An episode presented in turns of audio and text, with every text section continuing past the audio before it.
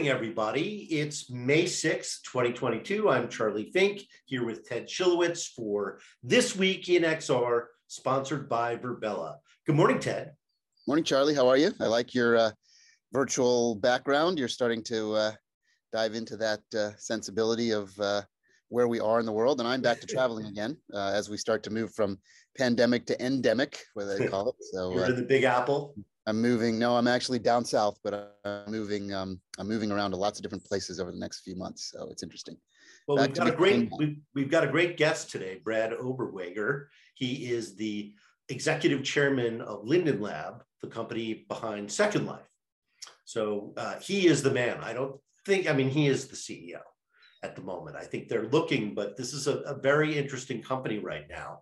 And uh, I'm really excited to talk about what they're doing um, and their uh, entire creator ecosystem, which everyone is trying to build, and, and they've had for almost 20 years. Right. Well, with the with the bones of what they've done, uh, as all the world is abuzz with the metaverse and virtual lands and virtual everything, they're the originator of this, yeah, right? Exactly. So, uh, yeah, or exactly. one of them. So, um, well, let's let's get to the news. Okay. I mean, Bored Ape Yacht Club yeah. raises $320 million for virtual land.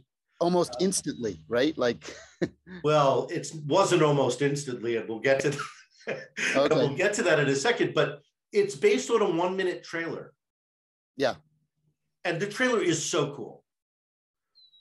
I, I mean, part of the reason this is working is because it's so cool. Right. Charlie, let me ask you a question. Is it too loud out here? I can move inside now. No, sounds great. Okay, good because there's a lot of activity going on. But uh, I mean, that's that's the that's the Zoom. That's why we still use the platform, which is so awful for video, but so good for audio. Yeah. Um, so uh, anyway, it's an incredible story. So what happened was they crashed Ethereum. Yeah. So many people went to mint their tokens at the same time that it cost them uh, six thousand dollars, and it took a while to get their token validated. Well, and the best way to describe this, I was trying to describe this in a, in a way that people that are not deep into this world would understand it. I said it's a bit like surge pricing for Uber. Yeah. When when the when the the networks get overloaded and get constricted, the part of the system will actually raise what's called the gas prices, which are effectively the cost of making the transaction. And it became so intense that it cost more in the charges to acquire the, the chunks yes. of land than the land itself. And there, there's a lot of sort of they're trying to figure out how to do give backs. This, this is this is the problem with uh, tr- uh, transactions and crypto. And yeah. Is it really even worth it? You know, there are other ways to validate ownership uh, so I think they're looking at a second version of Ethereum that would address some of this. But right now, there's a limited set of transactions that you would do on Ethereum based on the cost. Yeah, and this is where things like Polygon and Solana and other alternative, uh, more efficient use cases for this come in. But it's you know, I mean, it's a completely novel way to raise money for a game or a movie, yeah. uh, and I think whatever the payment mechanism or the and the validation is I mean, people are going to want to be a member of these kinds of collectives yeah and it will it will th- this level of intensity will yet create another realm of the also rans right of the hundreds if not thousands of attempts at trying to garnish attention and pull this off well, well i mean it, it's been said that 90% of nfts are going to be worthless and we already see those jpegs like a validated jpeg who cares yeah, likely way more than 90% as it all shakes out. Yeah. Yeah. So let's move on. Do you know John Goldman? I do know John Goldman very well. Um, he just raised $15 million for VR gaming. Yes. And that makes total sense as, you know, the, the Quest and other platforms start to um, get into real consumer numbers. The PlayStation 2 VR system is prepping for whatever launch time they're going to hit in the near term. Um, those kind of dollars are, are not out of the question uh, as needed to start to develop the hit content, you know, for the next five years. So I know John really well. Yeah, he's been, I guess, working with Greycroft, Greycroft, which is a, another VC which has made investments yeah. along these lines. So uh, very good sign for the future of the industry. Yes. And I think the timing here is is key because I think a lot of uh, you know money got left on the table in 2015 and 2016 when the you know Rift and Vive did not break big. Mm-hmm. Uh, you know, that's when you know our friends at Altspace uh, got bought by Microsoft for you know essentially cost. Right, and the stuff we're tracking is you know anecdotally, I talk to parents with kids, teenage kids, and they're asking me questions like, "What is? How long is it safe for my kid to be in VR playing games? Right. Like, how many hours a day right. is it okay?" And I'm like, you know, when they're 11 or 12, they're really under the threshold. Their eye boxes are not fully set yet. But it says it, it says they want to be in yeah. longer, longer and longer, right? And it's a it's a you know this, those telltale signs, while a concern on the healthcare sign, are really valuable for an investment quotient sign. They're yes, saying, well, exactly. people want to be doing this and we need to put investment dollars against well, it. Well, you know what's interesting about the news this week, and, and we'll get to this in a second before we bring in Brad, is that there's a lot of news of VR suddenly doing things that you thought it was doing already. Mm-hmm. You know, like it's in a Holocaust museum in yes. suburban Chicago. It's, you know, being used in a, you know, flight school in somewhere in Florida and you know, NASA has a contest. Uh, you know, they're offering a seventy-five thousand dollar purse for simulations around travel to Mars. Right, and I would say, you know, from our long history with this, Charlie, these are what I'd say for sure second, probably third, fourth generation, fourth iterations of these type of use cases. Yes. The Shoah Foundation has been doing stuff in VR for years. Flight simulator have been a stock and trade of the industry for many generations. Well, it's it's one of those things, right? You hear of flight schools using VR, and you're like, well, of course they are. What took right. so long? Yeah, and Microsoft built flight simulators for you know multiple generations that have been used, and you know Boeing and Lockheed and all those have you know flight simulators at all at all stage in VR. So now you're consumerizing it and taking it to a next level. But these are not new. None of this is new. So, do you know a company called Kinetix? You mentioned them a little more than I knew. I didn't. Yeah, they're out of Paris. They just raised eleven million dollars, right. uh, but they are connected to this ecosystem we talk every week. That you know they're serving the creators mm-hmm. of this spatial content, and in their case, it's focused on animation. I think it has a lot of potential. People, you know, are going to need to introduce virtual characters into uh, these scenes, whether they're games or non-player characters, I should say, whether they're games or there's a social or instruct or, or teaching aspect to it. So yeah. uh, I, I, think that one is well timed. These creator well. tools are, are, obviously another thing that's been around for a while, going back to like the early iterations of Tilt Brush, which we were all enamored with. And then we've talked about Gravity Sketch recently. And there's a lot of kind of tools that allow artists and creators to start to build things and incorporate things, right? So it's another part of the industry. Well, you know what I heard twice this week in, in my travels and in my research uh, was uh, had to do with something that Tim Sweeney said. Yeah. Uh, from Epic Games, which is Unreal Engine. He said, if the metaverse is going to get built, it's going to get built with a game engine. So that's, you know, again, the unusual power that we see with Unity and Epic Unreal Engine. Uh, and also all of these aspiring game engines, like the ones that are native to Rec Room and uh, Meta Horizon. Right, and that and that makes sense from his perspective and his dog in the hunt, right? But I think you and I take a slightly different, broader philosophy. Is if you start with that, if the metaverse is going to get built, it's built with all kinds of tools and online um, equations that people are doing, and finding more and more value in using virtual systems, AKA what we're doing right now and what people are doing all around the world. So game engines are a significant part of that, but I don't, I, I think it's incorrect to focus just on that because that's not the real answer to the, to what will become the metaverse. It'll be all forms of digital society, digital use case, digital productivity, digital entertainment, right?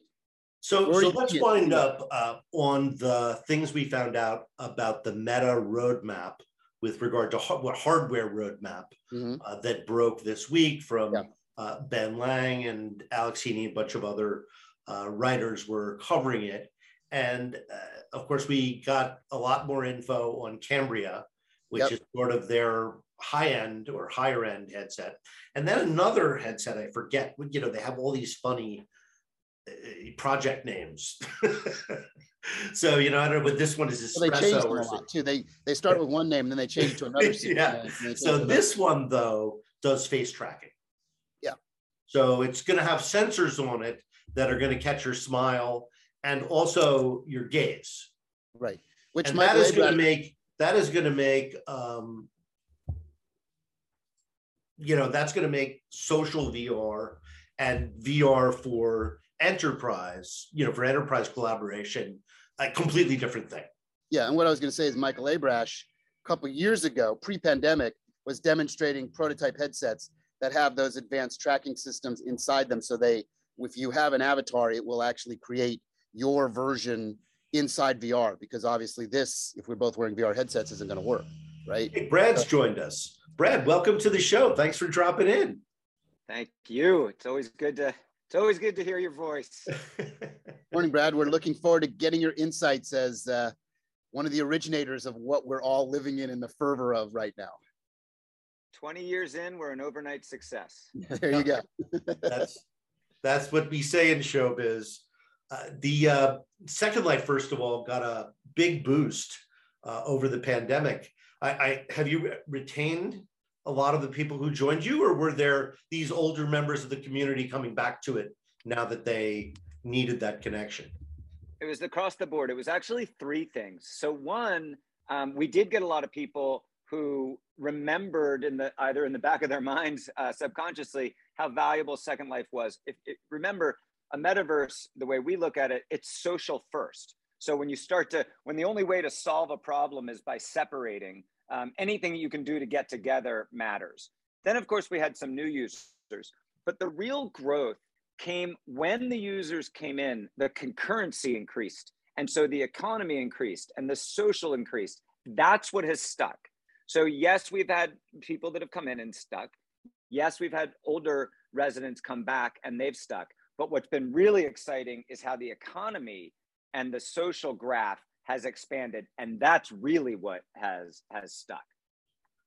Do you think it's the creator economy that is the this cat is like do you think it's the creator economy that uh, is going to really stick and expand perhaps uh, to other uh, you know new metaverses?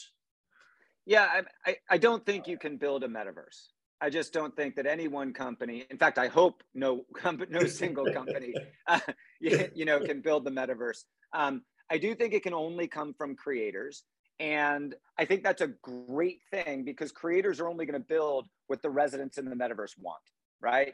A company is going to be able to direct you and build the things that they want. They're going to use behavioral modification. They're going to track your eye movements and they're going to control it.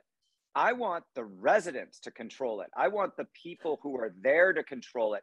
And the easiest way to do that is to let the creators, people that you don't control, build the things that people want to buy um, and to live in. And that's that's the secret. So I think that's the fundamental underpinning of all the metaverses. Social is number one, but the creator economy is inexorably tied to the success of metaverses. So the, the philosophy of that is take the understanding of what happens in the real world with real physical goods, objects, and how we move around the world and make our choices and allow them to make as many of the similar choices or virtual choices in these places that exist only in a digital realm. And then you find success. Is that the that the thesis? Ted, ted you are spot on. Here's the one thing that we've learned over all these years the real world is the physical and virtual. And the virtual world, people think it's so different. It's not. Yes, you're an avatar. You're not walking around in a, in a real pair, in a physical pair of shoes. But the physical world has boundaries, it has infrastructure, it has laws, it has a social system, social mores, and it has money. The mm-hmm. virtual world is exactly the same. There are physical, there are boundaries in the virtual world. We don't have 75 million thousand metaverses because they would be boring. There'd be one person in each one. We have gaming engines, we have infrastructure, we have AWS, we have laws. You can't set up this call in the metaverse and then let people just walk in if they want to. We have social and we have money. And no successful society is operated without those five things. And I can guarantee you that if you want to go from metaverse to metaverse, if you live in New York and I ask you to move to Miami and you can't bring your clothes, that is mildly irritating. If you can't bring your money, you're not going to move to Miami. The same thing is going to happen in the metaverse. Yeah, that's really interesting. Around. Which transaction is the most common inside of Second Life? Oh, so this is a beautiful this is a beautiful question because it's like asking you what transaction is the what transaction is the most common in the physical world. it's right.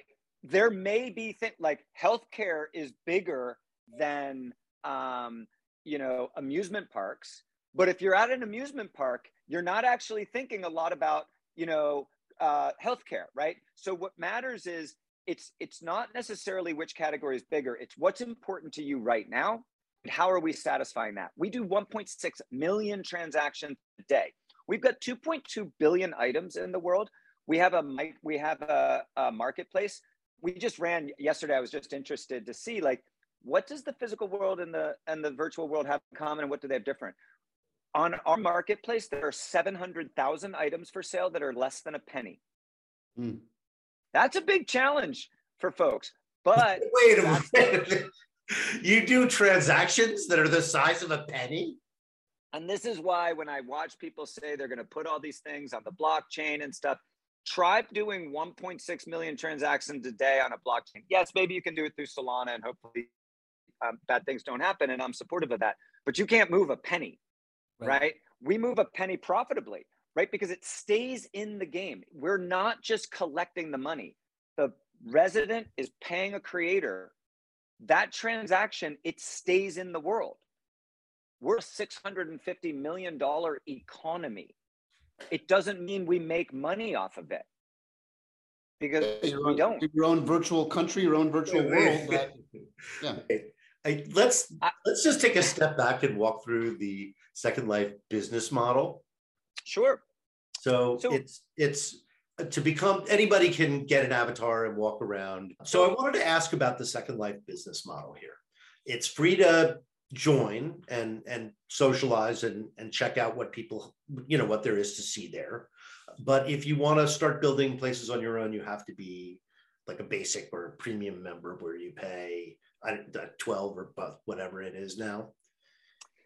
Yeah, so here's this is a absolutely critical question not only to the future of Second Life, but to the future of the world. Right. And I and I and I believe this sincerely. And I don't mean the virtual world. I mean the real world. Mm. This question is the crux of everything going forward and we have an opportunity to do it right and we have an opportunity to do it wrong.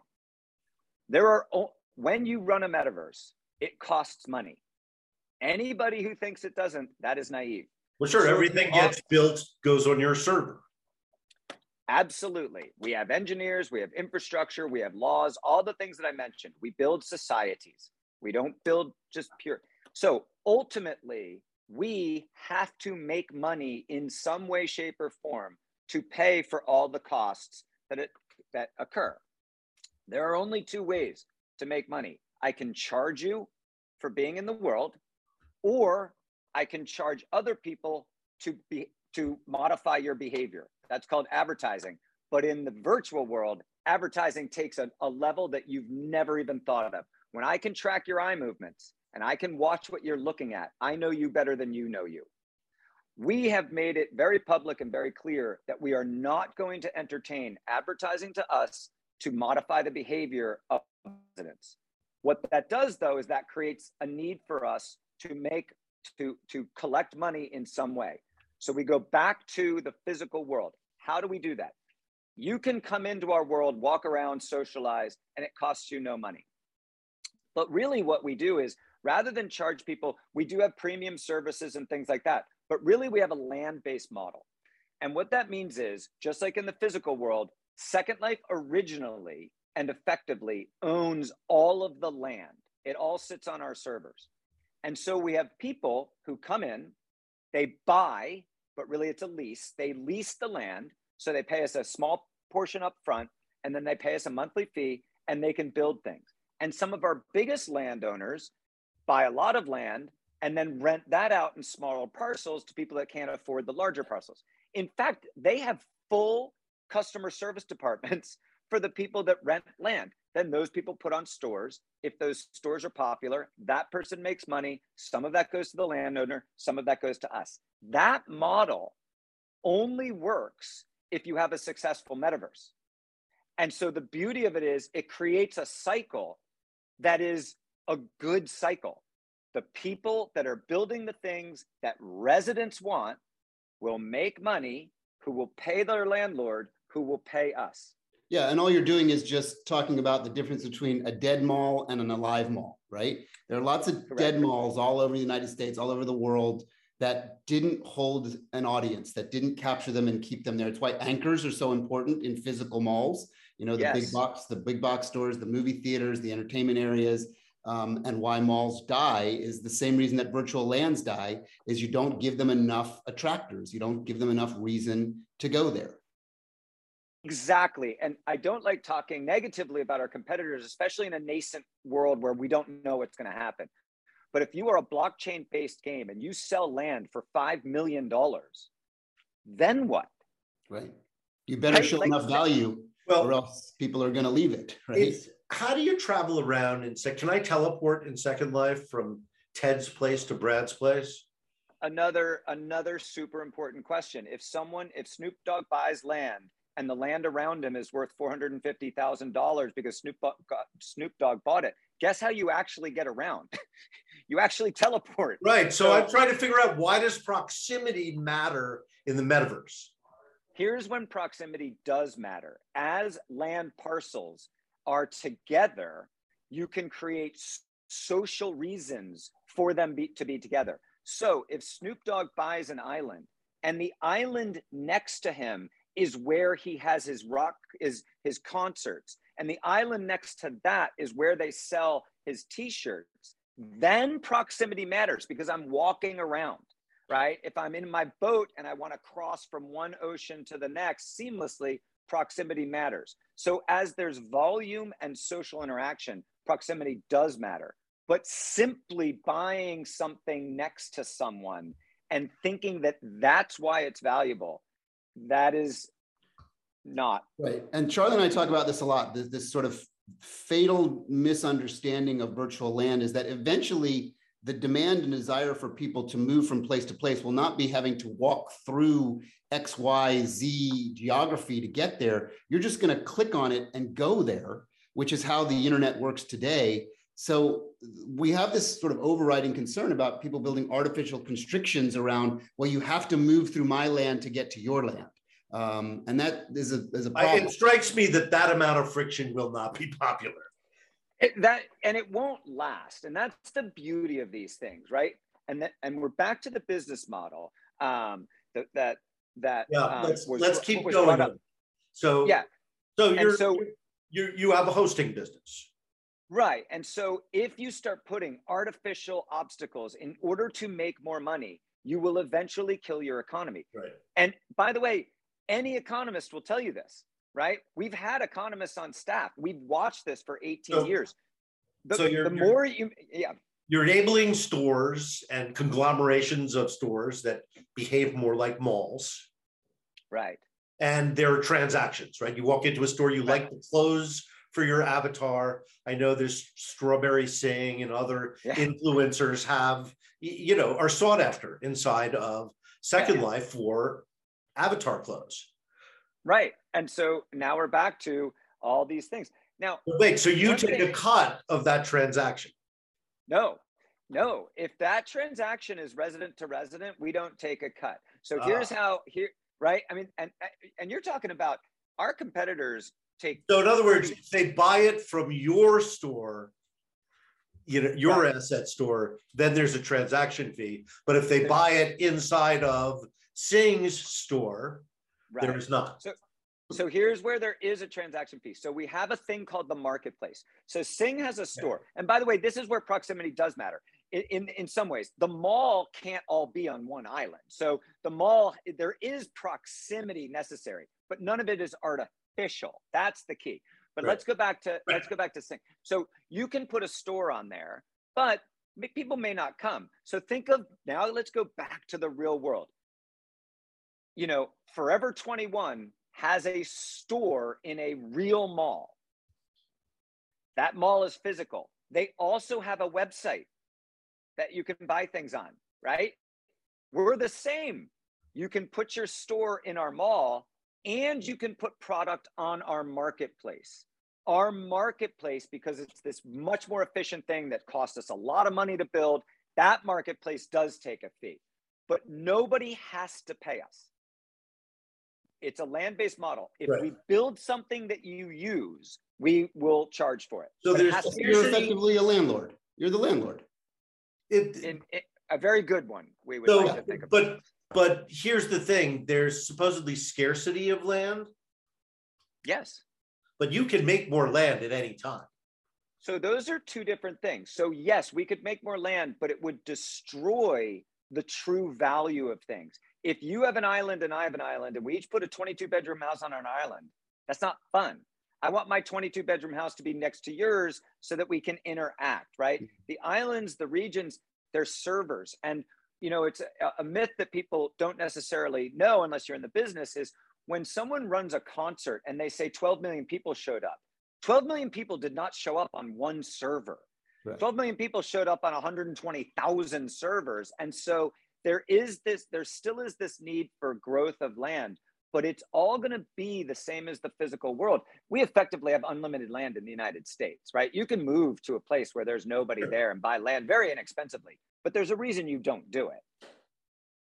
Are you are you with the current uptick of all this awareness of what you were one of the originators of 20 plus years ago? Are you seeing an uptick of new users and new signups now, or are you seeing seeing people that have been around for a long time in Second Life kind of coming back to it and more active? I'm curious what, what's happening. We're, we're seeing both. And so, so there's a couple of companies out there that do us a lot of favors, right?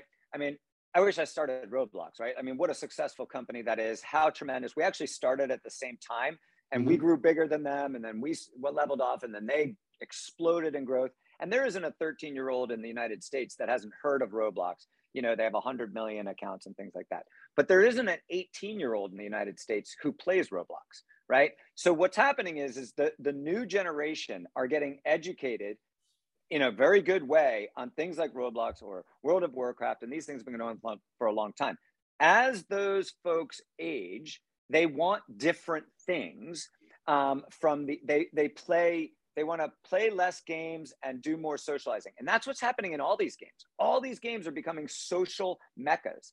And we're the same thing. So as people get drawn in, if they find a social experience that they like, then they stay. So our biggest success and challenge for new people coming in is how quickly can we get you to find what you love? And if we do that, you stay. And if we don't, you leave. That's everybody's risk. It's, if you build a, a, mall in Decentraland and it's successful, people will come. If yeah. it's not, people will leave. It's the, no different than the traditional entertainment company that I work for and many other people work for is you have to find what we refer to as hits, right? Of yes. people that are like you, you mentioned Roblox. Roblox became a phenomenon and created multiple hits within that ecosystem and you have had similar success, but you didn't get that sort of full peak moment yet, but maybe it's still yet to come, right? Well, right. I mean, we haven't had in recent times, we haven't had that hockey stick growth. Yeah. But but at the same time, every day that goes by is a new peak, right? We're we're more like a, a very high rolling hill. I yes. mean, we just keep get we just keep getting better. And it comes back to this economy. You don't, you know, Roblox isn't really a game anymore. It's mm-hmm. really a social society, which is the beauty right. of it. The That's first social network. It really, it really is. Now, way we look at it, Roblox has a business model. Um, there's there's the land versus behavioral modification, and then there's how you and then there's how you run the economy. We've chosen an economy. Roblox also has a very effective model where you pay them and their creators get paid out as 1099s. That is equally effective. Rec Room does that. Rec Room does that now too. Right. That is a very effective. We have chosen this other system where we have leaned into a true economy. Now that means we we actually become we've actually built a currency that moves without us touching it. Basically, right. that's an important difference. Yes. Mm-hmm. Um, and so, yeah. Speaking of that currency, um, yes, it's different because the other ones treat it more like games where you have a right. token or assets and you can trade those assets for cash, but it's cash in the company store. It's right. right. You're still, it's still, uh, you know, uh, you're the customer. Correct.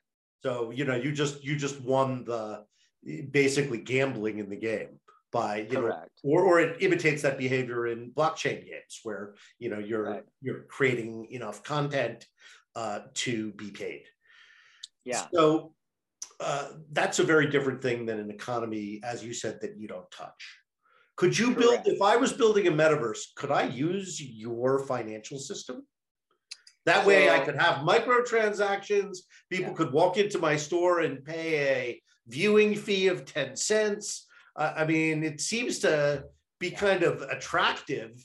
Uh, and certainly I'd give you a small cut uh, just to be able to jumpstart it because that's an enormous amount of work dealing with regulators, uh, you know, understanding, you know, uh, costs of transactions in the outside banking system. I mean, this is not a trivial thing in any sense. This is, this is not a trivial thing in any sense. We built it for Second Life. We have spun it out as its own company, and we are the financial underpinnings of many of the metaverses that you know of because of exactly what you said. When you move money, be it virtual or real fiat or physical fiat, when you move money, you are regulated. And that is a good thing, right? Because you don't want to collect the money that that that Charlie pays me that I might owe Ted down the road and I and you don't want me to spend it on a yacht.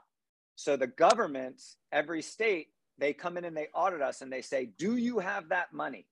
And we do. And so we offer that service to these other metaverses. But you bring up another point, Charlie, which I which I, I find uh, important. And if you're if you if you'd like to hear it, these metaverses people think they're going to talk to each other and a lot of people think there's going to be exchanges between metaverses either dollars or something and that there's going to be these universal tokens that trade on the blockchain and you can buy in coinbase.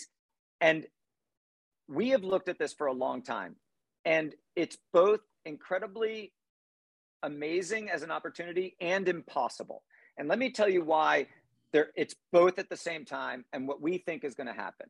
So charlie world um, is a metaverse and it has Charlie Coin. And in Charlie World, wings are super valuable for whatever reason. They just are really valuable. People use them, it helps them. TED World also has TED Coin. And in his world, swords are super valuable. Doesn't matter why. Now, when Charlie World and TED World interact, it's not the same as the physical world. So I'm going to put that on pause. In the physical world, if I have a BMW in San Francisco and you have a BMW in the UK, they may cost differently. They but it's still a BMW. A gallon of milk is a gallon of milk. They are valued differently, but the thing itself is largely the same. That you can make currency trades. In the physical world, currency trades depend on the economy, interest rates, the government, there's all these things, and they trade very tightly. Now let's go back to the virtual world. Why is this so hard? Charlie World thinks that one pair of wings is worth 10 swords. Ted World thinks that one sword is, with ten, is worth 10 Charlie wings. You never solve that problem. It is an unsolvable problem. And so, what you need to create is not a Linden dollar that works in every world. You need to create a coin that works in between so that Charlie World coin go into a, uh, a Tilia coin, and then Tilia coin can go into TED World. That works. That's a stable coin. And we think that that is the absolute future. There are four or five companies that are trying to do it right now. And we are, we're the financial rails under those companies. So we just want to see that work. It doesn't have to be a winner take all, but it's a, that is the exciting future of all these metaverses. Yeah, that, that makes a lot of sense to me because as a parallel track to that, we talk about the challenge of interoperability around the metaverse, right? And the goal set of interoperability.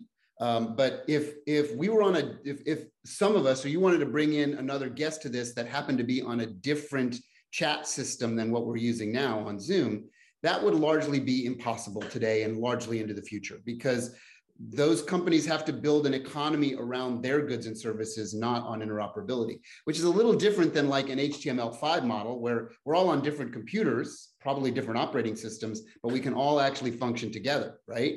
So you've got that plus what you talked about about you know transferability of, of currency from world to world we have walled gardens and they are built for the reasons of these companies trying to make a living protecting their their shores right so yeah. how do we how do we deal with that it's a it's a philosophy versus practicality problem right you're so interoperability on the tech side is just we're it'll happen but it is a long way away yeah. I just don't think it's that important, right? I think that what's important is you can move your friends and you can move your money. Mm. Make that super portable and and in some to some extent your avatar. Make that super portable. The rest will figure itself out over time because the physics that we've all built, my gaming, you can't bring my stuff into Roblox. It doesn't work. And well, by the way, it, you know, it doesn't work with NFTs either. Right. I mean, I've been thinking about this a lot because I'm going to want to go from Ted's place in Minecraft to Snoop Dogg's mansion in yes. Sandbox to you know my neighborhood in Second Life. Yes. And and you know I think the idea of the metaverse is that we're going to eliminate the barriers to doing that.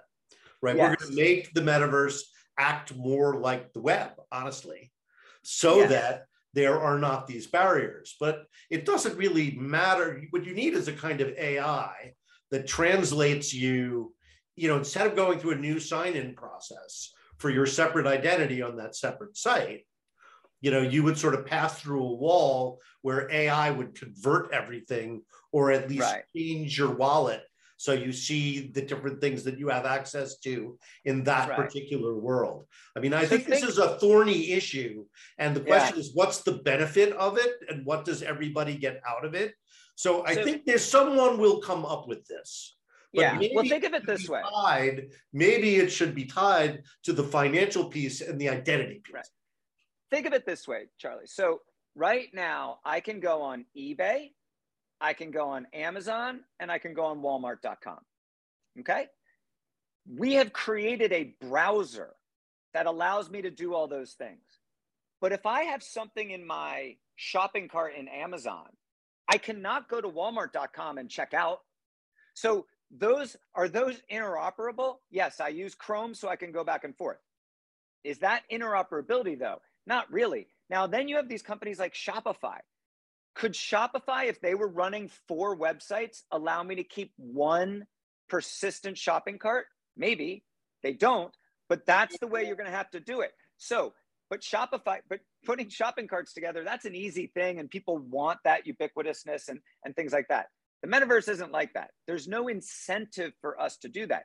But moving your friends, your avatar, your identity, and your wallet, that will matter. So, so it'll be very interesting. But the web, the, back to the thing, the, these these analogs have happened before. I can't go from from shopping at Forever 21 to shopping at Amazon with the same shopping cart, but my browser works perfectly. But but the ease of knowing I can very quickly see if the same goods and services are there in multiple places mm. is kind of a close analog to that. I can quickly yes from the one website to another website, see if they have it in stock, see what it yes. costs, if they have free shipping, you know, yes. the, and and that's sort of what we're talking about here, right? Is right, and we don't have that yet. Nobody does. That is that's the next vert. Like we're gonna get there slowly. That's the next one. Is right. when the is when our browsers sort of become as easy to use. Our our our visualizations, our our downloads become as easy to use as Chrome that's the next step. Well, and the interesting sort of battle for the next horizons of all this is that the game engine companies, you know, everyone that has a dog in the hunt, the game engine companies feel like they're the ones to do this. The yes. e-commerce companies feel like they're the ones to do this. The virtual land companies feel like they're the ones to do this. The giant tech giant, the, the tech giants, the Microsofts and Googles of the world say they're the ones to do this, but they're all, and you know, they're all sort of jockeying for position with their yeah. goods and services but don't want to give up the ghost to get there. They want you to come to their world, not the other world. Right. Right. So they they say about how magnanimous it is, but they all want to win. It's re-centralization. Yeah. Yeah. Mm-hmm. Exactly. Exactly. Well, you know, we just yeah, we just hope that the winner, you know, all these things they have their double-edged swords, right? So you know, we're we don't run a charity, but we have injected good in the system. We get we're a privately held company. We do fine. We do not extract every dollar that we can from this company. Right. We I firmly believe that you must inject good into the system. It must come out of a human being's brain. If we leave it up, if we say the ultimate goal is profitability, we are in a lot of trouble. And so we, you know, Philip Rosedale, I view him as the moral uh, compass of the the metaverse. He and I are extremely close friends. He, you know, we talk about this. Philip is the founder and creator of Second Life. Yeah, sorry. So he was the creator of Second Life, and he's just he's a big thinker but where we where we just agree and, and just wax on when we're just hanging out is man if we don't if if we don't stand up for this who's going to mm-hmm. um, and so and so we give up a lot of financial gain in order to be the good guys but not because we're a charity i just think that that's going to win in the long run also so i do i do i do, i do do it for long term gain, but my long term gain is 20 years. So we're, we're running out of time, which is terrible because the two other things I wanted to talk about is Second Life itself. And, you know, if it is even, even possible uh, to grow it by changing platforms, right? I mean, Rec Room exploded uh, when it, you know, uh, got off of the VR only and went to consoles and mobile. Is there that opportunity for Second Life? And here's why I think there may not be because your community is so unique. If you flooded with people from those other communities, it might be actually detrimental. Yeah, so so every time we think of something, we're probably the slowest moving technology company on the planet and not because we're not good, it's because we have so much to protect. When you know, you know, when the dot com came around and all the young dot comers, which I was one of them way back then, we always used to say, oh, these big companies are dinosaurs, they can't move. No, no, no. It's that they didn't want to because they had so much to protect. So we will never, our number one guardrail is never do anything that can hurt the community. Right. And so it makes it, it takes us longer to launch things. So there are going to be baby steps. Mobile, that's not going to ruin anything. That's going to enhance the experience if we put something back end on Unity or Unreal, that's not going to hurt anything if it doesn't if it doesn't negatively impact something. We put everything on AWS from our own servers. That was a good thing. So there are technical progresses that we're making. What you're talking about is something that we spend a lot more time and thought around. Do we want them to bring in Second Life? Do we want them to bring do we want to bring them in adjacent to Second Life? Do we want to have different ways to build avatars? That's very tricky and that's well, now you're back to Sansar, right? You're building a parallel world, trying to use the economy and the influences, and the, but it's really just a, a separate product, but is also a social product. But you know, Sansar, Sansar was just so badly mistimed. It was one of those efforts Ted and I were just yeah. talking about that you know they they started in 15. You know, if they had started in 19, their right. story might be very different. Right. I mean, you know, and and we're looking at it, but we're we we'd like to learn from some of our some of our past. And you know, sometimes we we have these meetings and we're like, oh, we tried that, and and right, I go, of course. when, and they go, yeah, when? Oh, eight years ago. you know, so so like, uh, you know, it's very funny, but but I do think we're looking at it. I just we just have to do it in a way that can't negatively impact. So growth outside of Second Life, whether you call it Second Life or not, is going to be something we're going to pay attention to. But right now, what we're trying to do is continuing to make the Second Life experience better and then attract new users into that, but who can benefit and, and benefit the societal aspects of it. We're not going to, we don't want to bring in a million people who then ruin it. That would be right. terrible. Brad, here's a good wrap up question for you.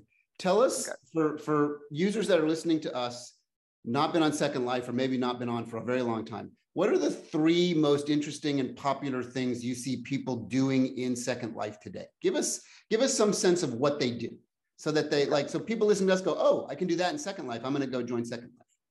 So so the first thing I would tell a new potential user is Second Life is not the easiest world to become a part of.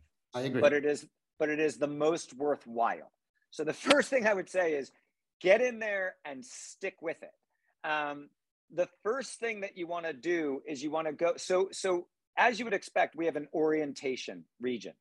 Our orientation region the second life company that i own our orientation region isn't even in the top three of the best ones that keep people. Go to one of the other orientation reasons and start talking to people. Start chatting and then ask them.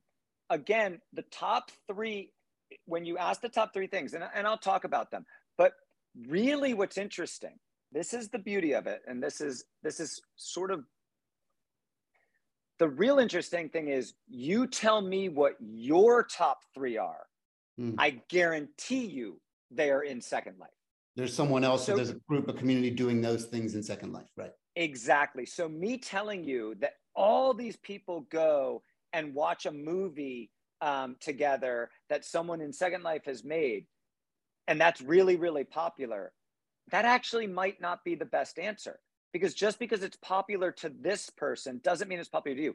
What I would say is you tell me your top three, and I guarantee you there are other people in Second Life who share that passion and who want to have you join their group. It can mm. be fantasy, it can be charity, it can be trying to change the world. It doesn't matter, it's in there. That's the real top three. And I don't know anyone, any, I, I would think a lot of people would answer the question and they'd give you the top three this game, this move, this thing. I care about what are your top three. And what we then have to do to your early questions is we have to support a system that supports thousands and thousands of top threes, hundreds of thousands of top threes. That's a metaverse. It's not me building the top three things to engage a whole bunch of users that I advertise to on Facebook. It's me building a system where you can build hundreds of thousands of top three things so that everyone feels a part of it. You feel accepted, you feel wanted, and you have something to offer the community. Wow, that's a great place to end this fantastic conversation. Brad, thank you so much for coming on the show. It seems like we need a, like a part two of this conversation. Yeah, I think that's what we'll do. We'll do a part two and we'll talk more about this social graphing, which is what I want to ask more questions about because I have thoughts about it, but we're going to stop here because people got to go on with their lives. So well, have a great thanks. weekend, everybody. Thank you, Brad. Ed, as always, have a great week, and we'll see you here next Friday.